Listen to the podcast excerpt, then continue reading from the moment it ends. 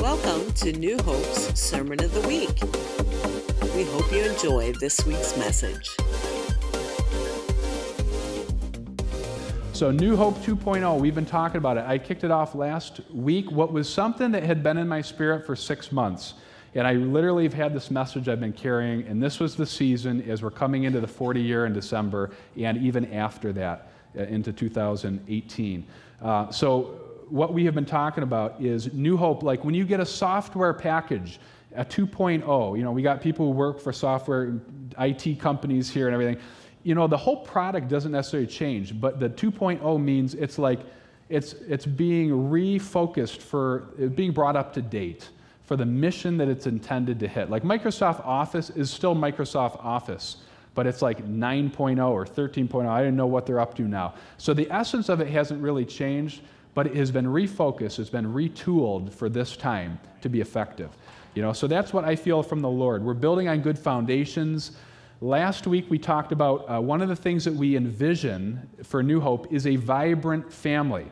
And we picked those words really carefully. Vibrant means like pulsating with life. There should be life and activity, right?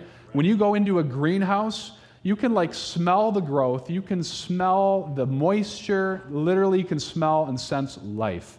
And it should be like that in a church. And I think it's sad that a lot of churches, sometimes you walk in, it's more like a morgue, like it's really quiet, like the total opposite. But we really feel like it should be full of life and energy, and because God is full of life and He's full of joy. It says that the kingdom of God is like righteousness, peace, and joy. That's what consists of in the kingdom of God.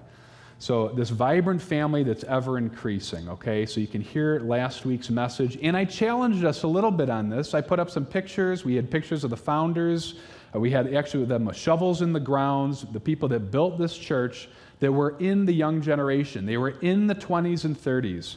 Sometimes we feel like, you know, I'm in the 30s. I won't give you exact, my exact age, but I'm in the 30s. And sometimes we can feel like, well, someday when I'm used by God. No, now is the time to be used by God. You're in your 20s, you're in your 30s.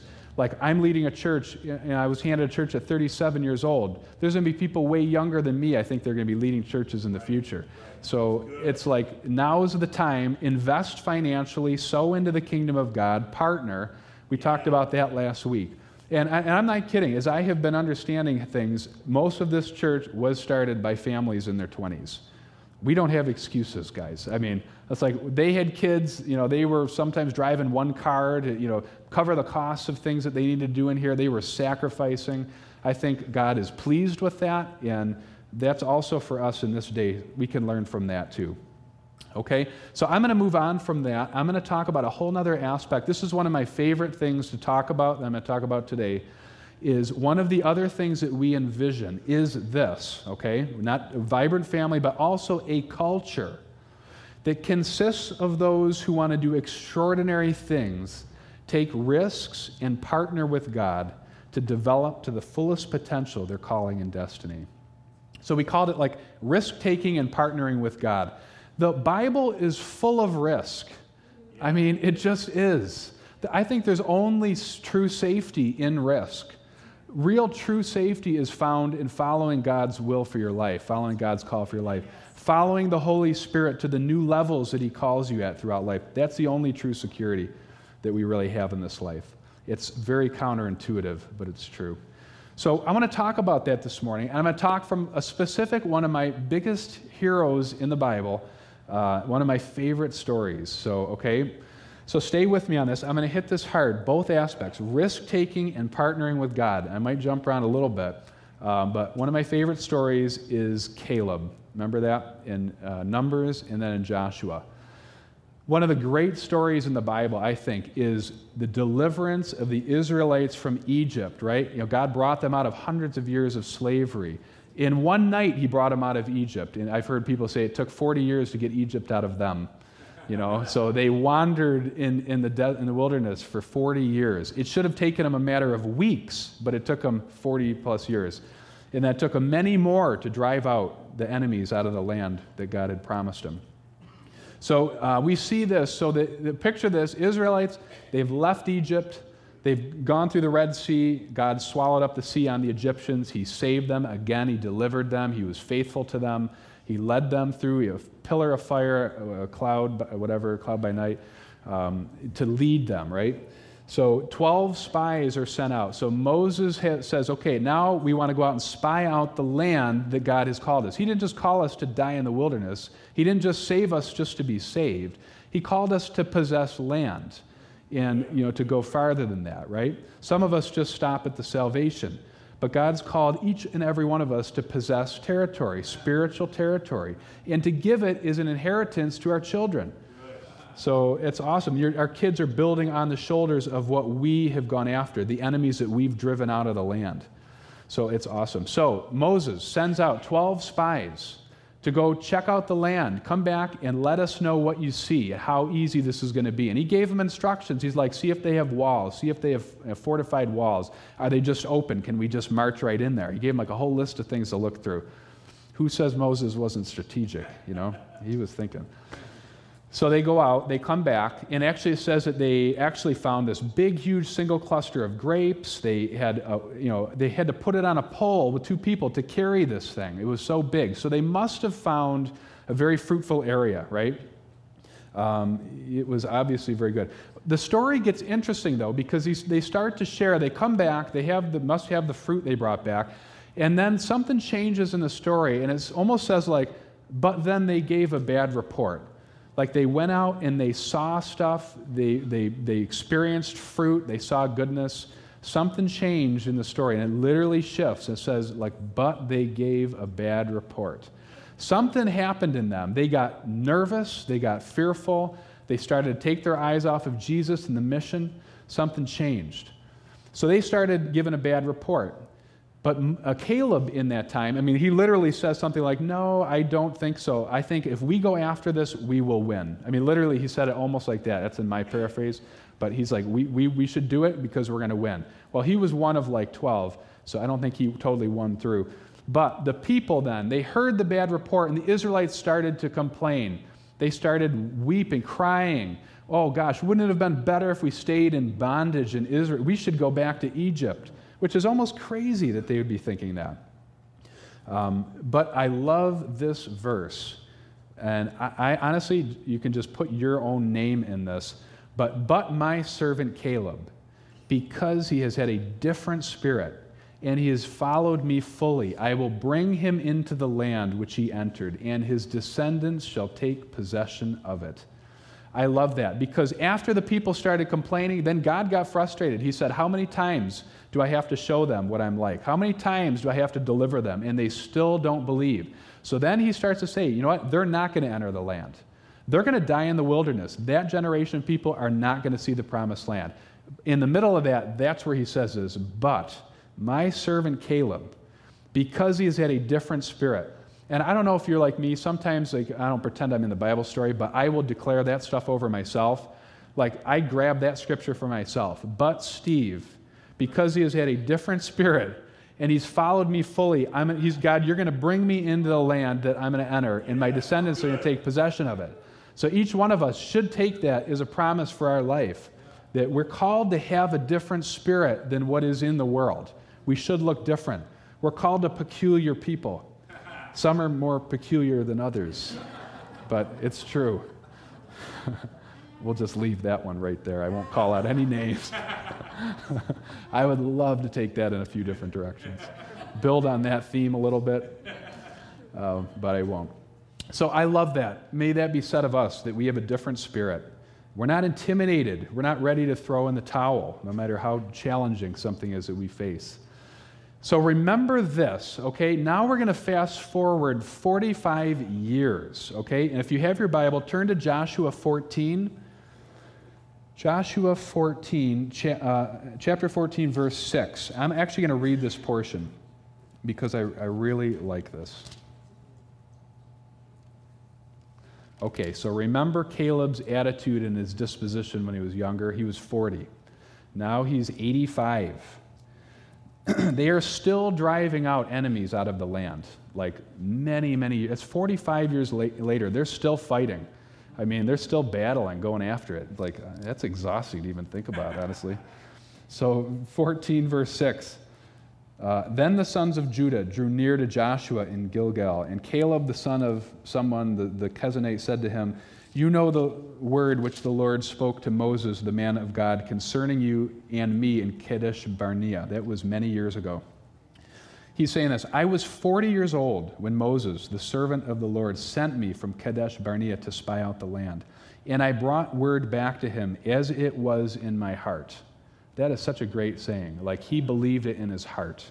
So he's reminiscing here. Nevertheless, my brethren who went up with me made the heart of the people melt with fear. But I followed the Lord my God fully. So Moses swore on that day, saying, Surely the land on which your foot has trodden will be an inheritance to you and to your children forever, because you have followed the Lord my God fully. Now behold, the Lord has let me live just as he spoke these 45 years from the time that the Lord spoke this word to Moses, when Israel walked in the wilderness. And now behold, I am 85 years old today. I am still as strong today as I was in the day Moses sent me. As my strength was then, so my strength is now, for war and for going out and coming in. Now then, give me this hill country about which the Lord spoke on that day. For, for you heard on that day that Anakim were there, with great fortified cities. Perhaps the Lord will be with me, and I will drive them out as the Lord has spoken. So Joshua blessed them and gave Hebron to Caleb, the son of Jephunneh, for an inheritance. Therefore, Hebron became the inheritance of Caleb, the son of Jephunneh, the Kenizzite, until this day, because he followed the Lord of God of Israel fully. That is an amazing passage in Scripture. There is so much there. It actually makes me teary eyed as I read it because you can picture the 45 years of him pushing into something and pressing in and going after an inheritance when nobody else believed it, but he did. And he remembered 45 years earlier what Moses had said to him. And behold, the Lord has let me live just as he spoke these 45 years from the time the Lord spoke this word to Moses. And now I am 85 years old today. I am still as strong today as I was in the day Moses sent me. As my strength was then, so my strength is now for war and for going out and coming in. Like, I believe that's a picture of the modern day saint of God. Is that we're not going to be downtrodden. We're not going to be beaten up. And we're all going to go through some stuff in life. Ralph talked about a couple weeks ago. Any family goes through some stuff, man, right? I mean, um, any one of us who has been in the body of Christ, or even if you're new here, you may have been hurt by somebody at some point. We most likely all have. Uh, but you know, the, the victory goes to the one who gets back up and who, who doesn't let it deter them, right? There's, there's some strength, there's some uh, fortified personality that is a very, very holy, righteous thing. And I just love that, that whole passage of Scripture. And honestly, we have people like that here. Al and Carol, I mean, these are like saints that have been here for many, many years who are in this category. Steve Rowan, Gail Rowan, I mean, I could go on and on. Bill and Carol, I mean, we have a lot of them. Steve Rowan, I don't want to give away your age at all, Steve, or anything like that. But Steve's older than me, okay? if he's here, I think he's here. Okay. Steve was here this week, like on ladders, working in the cafe. I mean, I'm not going to tell you, because if I told you his age, you would not believe it. So we'll just leave that there. You can thank me later, Steve, wherever you are on that one. Um, but he was like, I mean, he, like, he's, there's, a, there's a grace that you carry as a saint of God that I think it almost deters aging. Like it's like it's just this thing you've been going after God. You love Him. Uh, you, have been infiltrated with the presence of God. You, you, you look younger. I don't know what it is, but Steve, you got that. He was up on ladders. They were talking about getting Steve up in the attic. I think it was a joke. I hope Howard, but getting him up in the attic to do some things, which I think I, you said that actually we need a mole to get in up there. I don't think I can fit. He would not have done that, I'm sure, but. Uh, but Steve, Steve would go after stuff. I mean, that's, that's the, that's what I'm talking about here with kind of this Caleb spirit and this Caleb mentality. So, wherever you are today, I mean, go through this story, man, and pick this apart for yourself. And I think it is such a powerful description of the saints of God and what we're supposed to be like. Uh, I believe the family of God is a family of Caleb's. I love the whole thing about just a Caleb spirit, man. I want that Caleb spirit in my life. That's awesome. Now let's talk about something practical. Like we love risk taking. Most of us in reality aren't f- fighting physical battles. I know we've had a few here that have, but we're, we're not doing that, most of us in, in this day and age. But relational risk taking is kind of a real big thing, isn't it? Yeah. Like in relationships, relational risk taking. Um, you know, it takes boldness to love well. It takes boldness to maintain relationships. Yeah even here, you know, even in our own families, right? Um, there is this great, great quote. Um, so, one of the best business books out right now on leadership is by Simon Sinek called Leaders Eat Last. I've recommended that to leaders, uh, young leaders. Um, it, it's, it's absolutely one of the best books. And his whole premise is on making businesses like a safe place, like a safe culture where you, you get the best out of people when they feel like there's a safety and they feel trusted. It's kind of building on the whole Pat Lencioni, you know, the foundation of trust in the five dysfunctions of a team. But this, I think, actually takes it to a different level.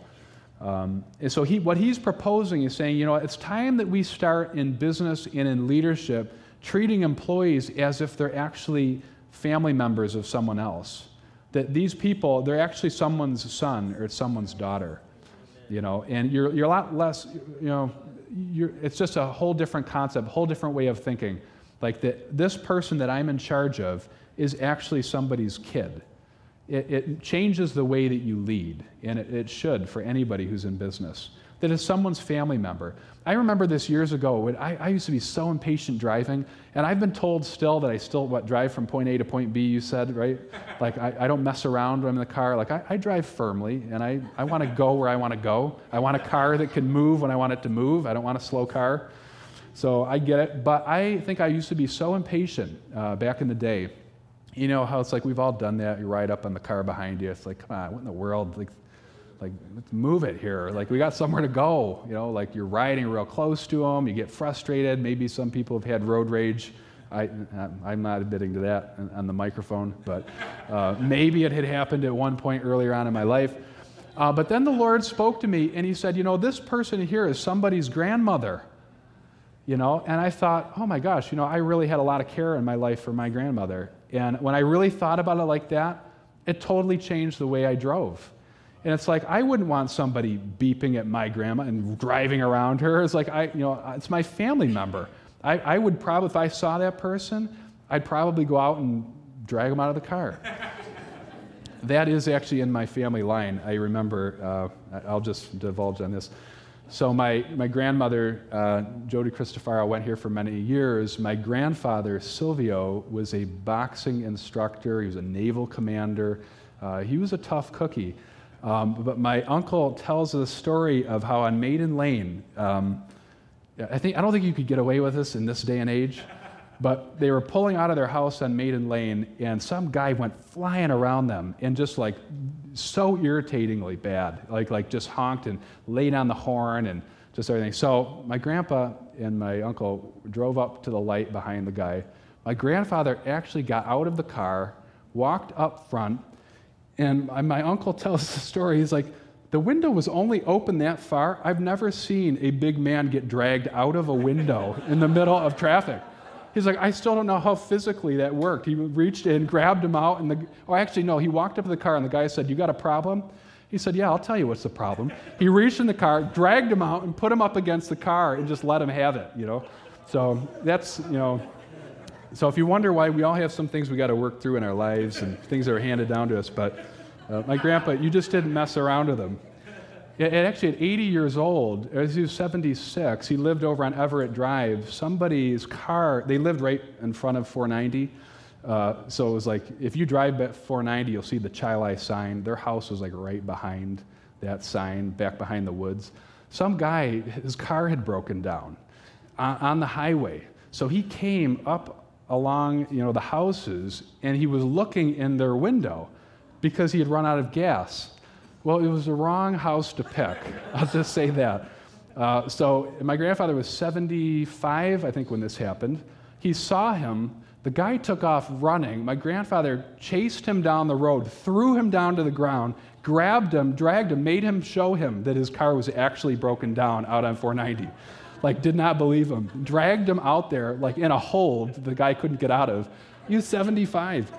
So, but I mean, the, the story ended well. He actually gave him gas and sent him on his way, and you know, but he was a good Samaritan.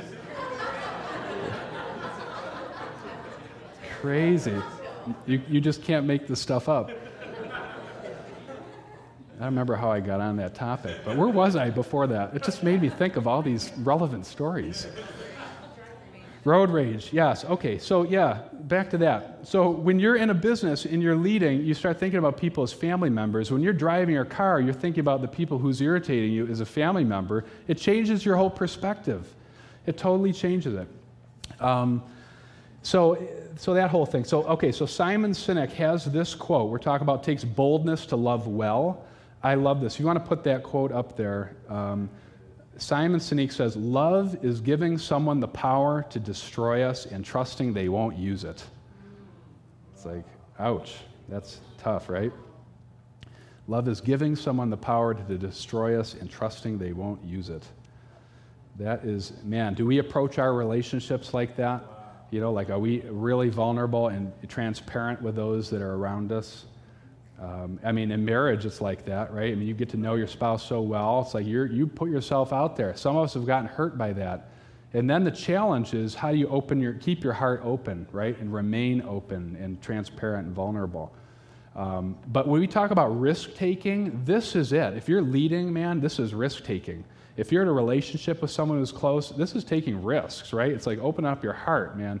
It's like, ooh, I don't know if I want to do that. But we, we all should have friends and people around us that we can do this with, you know? Um, risk taking for us could be as simple as reaching out to someone you don't know. And I'm not, you know, we're not all fighting physical battles. This is a risk for us. Uh, we have to venture beyond our own fears in life. You know, I get to meet with business owners all the time, which I love. I love talking to them their story. I met with someone this week who we were having coffee, visibly crying, sharing with me the things that she had messed up on and where she's at now and how things have gotten back on track. Very much an apostolic person in the marketplace who doesn't know it yet. Um, but uh, most big business owners have had pretty big failures and they took risks. We don't hear about those stories a lot. Um, but if you want to succeed, you're going to have to fail at, at times to be able to do that. So that's taking risks. Okay, I want to hit on the other part of this quickly, uh, and I want to talk about partnering with God. Caleb also partnered with God, right? I mean, he just didn't leave that whole battle to chance and just say, well, oh, someone else will step up and do it, you know, so go do the fight, you know, I don't have to do it, or, you know, it'll probably just work out, you know. I love that one. Someone will do it, it'll, it'll work out. That would be just leaving it out there. But no, he partnered. He knew what God had said, he knew the land that was theirs. So God had said that is going to be in your hands, but he had to do something about it, right? He partnered with God. He partnered with the mission and the assignment. So God had told him what to do, what land was theirs to possess it. He actually believed it and he went after it. Said he believed it in his heart. Um, in New Hope, we really believe in partnering with God. That you know, life isn't just on some track that we get to jump on, and you know, but no, it's like uh, we're going after things. God's put things in, in our hearts. God has put dreams and things in your hearts. And He wants to partner with you in these things. It's not, we're not just on some movie that's playing out in front of us that's just going to be determined. No, He's looking for people to partner with Him. The, the book came out, radically changed this, I think, decades ago, was Shaping History Through Prayer and Fasting by Derek Prince. It was like, no, prayer actually can make a difference. You know, the, the, God is not just up there controlling every single person and everything, or why bother praying at all? I mean, what difference are we going to make, you know? So we believe in partnering with God. Um, Jonathan Walton had a great blog. I've we've seen it, we've talked about it here for several years, but it's called uh, Living with a Green Light. I don't know if anyone saw that this week, uh, but it was really good. And I think the essence of it is sometimes in church, you know, we're taught that God is up there controlling everything, right? That God is in control. Like we love to say that, and that kind of abdicates us from any real responsibility, you know. But, um, but the problem with that thinking is that it can cause real irresponsibility in uh, not partnering with God, and it can cause like a frozenness over what we're to do next. Like, I don't know what to do. God hasn't spoken it to me audibly. You know, it's like, that's not God's will. You know, I mean, I don't need to ask the Lord whether I need to go grocery shopping to provide for my kids. I mean, right? I mean, God's not up there waiting for me to ask when I can go to Wegmans. No, He, he entrusted me with a family. I know what my mission is to take care of them. And the Lord is like good with that. He actually put a desire in my heart to take care and feed my family. Like, that's a really good, noble thing. I don't have to ask them, can I go buy some new cereal because they're hungry? I mean, if I was God, I'd be super irritated with that person. Like, get, I gave you a brain for a reason. What else do you need, you know? My goodness. But, you know, God is partnering with us. Jonathan, he shared in the article, too, that he used to think of God as this big micromanager up in the sky, controlling everything, you know, like puppets on a puppet string. You're pulling all the, the dials and everything. And, um, and this was his quote. He said, When I realized that God wanted us to have self control, everything changed. Isn't one of the fruits of the Spirit self control? So that we learn how to control ourselves. We don't, and God didn't create us to be controlled by Him. Now, Paul does say, you know, I want to be controlled by the love of God. Well, that's different. That's, that's the love of God in us, the essence of God Himself. He's living out His life through us in that sense. Christ in us, the hope of glory. But we're also, we're, we're advancing the kingdom of God, and He didn't just create a whole army of robots on earth. He created people that have brains and have hearts. Amen. You know, it's really great. He gives this great example. I'm going to kind of close it over the next couple minutes here. Uh, a great example in Acts 16, chapter 16, 6, 7. I'll read this real quick. Paul and his companions, now he, it's got the hardest words to pronounce in here, so bear with me. Paul and his companions traveled throughout the region of Phrygia and Galatia, having been kept by the Holy Spirit from reaching the word in the pro, uh, preaching the word in the province of Asia. When they came to the border of Mysia, they tried to enter Bithynia, but the Spirit of Jesus would not allow them to do so. So beyond just the big words, what we understand is Paul knew that he was so free and self controlled that he could move forward on his mission and he could trust that the Holy Spirit would redirect him as needed. You know, it's like God, the Holy Spirit is there to course correct and to give us adjustments or say, you know what? You got too much scheduled this week. I want you to take a night off. Like, okay, yeah, you're right, Lord. And my wife does that to me too. So it's great. I have like, it's coming at me from all angles. Um, just so people are laughing who know her. Uh, so I love that. So Paul knew that he lived, as Jonathan would say, with a green light, that Jesus said go. So Paul didn't live in any fear of going off course. Jesus redirected him as needed. Sometimes it's a little shift in our thinking, you know. Um, and you still, it talks about in a multitude, you know, you want counselors around you and advisors, you know, some close people that, you know, help you in life. That's not saying that. But it's saying we don't need to be paralyzed in life about what to do. That God has put dreams in our hearts, He's put you know, things in us that uh, are very godly sometimes. And we can move forward on things and know that the Holy Spirit is going to lead us.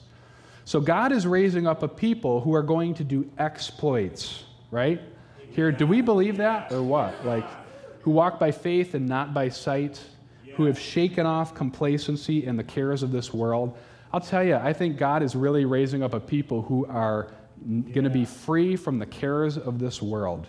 Because if we're just bound up from the cares of this world in stuff and things and bills, then we're not going to be free enough to respond to what the Lord wants to do in our lives. You know, God is calling us to almost like a transiency that I can give as I need to give. I can go here and support this person as I need to. I, I have time in my life to make a meal for someone who needs it, or I have time to bring this person to the doctor appointment. Um, you know, it's not for us to get our lives so bound up with cares of the world that we can't even advance the kingdom if we wanted to.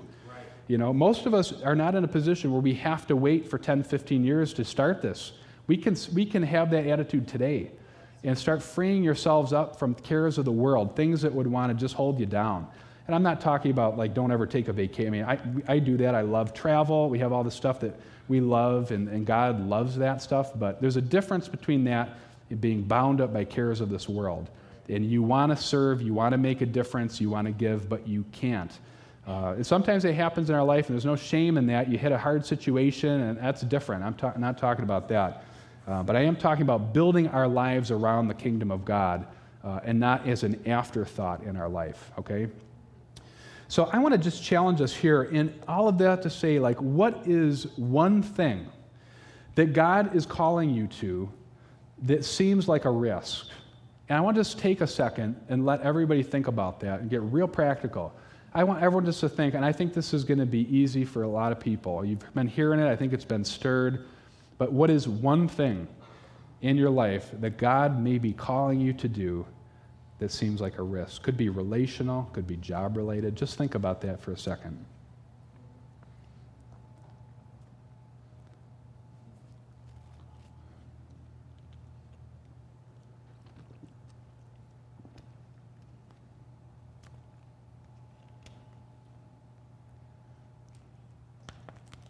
I always get nervous drinking water on stage. I saw one person once during communion take a little milliliter of grapefruit juice, went down the wrong pipe. They coughed so loud the whole church like couldn't even continue with the service. I mean, I've never seen that little amount of water in a communion cup just like knock someone down to the floor. So I'm like, when is it my turn drinking water on stage, you know? It's so terrible. But what is that one thing that God is calling you to do that seems like a risk? I want to challenge each one of us to do that thing. Step out. You know, there's such great stuff out. Whoever said that great quote of, you know, I need to do that thing that I fear, or whatever it is. I don't know who it was who said that. But it's like so great. If you're fearful about it, you probably, God might be calling you to do it, you know? Uh, so identify that thing and let that move forward in your life. So, in what ways is He looking for you to partner with Him? Think about that question. In what ways is He looking for us to partner with Him? Maybe beyond even where we are today. Lord, I thank you in Jesus' name, Lord, for what you're doing and for what you're raising up here and even beyond. Lord, it's a people that are uh, righteous, says the righteous are as bold as a lion. And we're not a timid people. We're not called to be a timid people. But there's a holy boldness, Lord. I really believe rising up in us, rising up in your people. Lord, whatever those things are today that we felt challenged in, Lord, I pray that we would you'd have the boldness. Lord, I release in Jesus' name fresh grace for people that would empower us to do the things you're calling us to do, to advance the kingdom of God, to go after that relationship in our life that we know we can do something about, or to forgive somebody, which takes a risk to put our heart back out there again. Whatever these things are, Lord, we submit them to you, and there's nothing that's too big for you. There's no problem that we face that's too big. So, Lord, we just we come before you this morning as a good king, as a good father. And we say we want to partner with you in your work, Lord, in a new way and in a fresh way. Even in this season, Lord, you're doing so much, and there's just so much life and community and new people you've brought into this fellowship.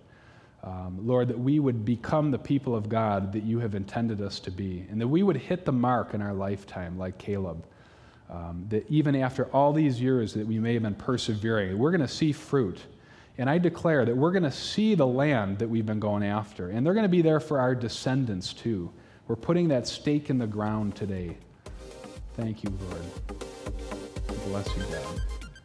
Thanks for listening to this week's message. For more information on this or other resources, please go to newhopecom.org.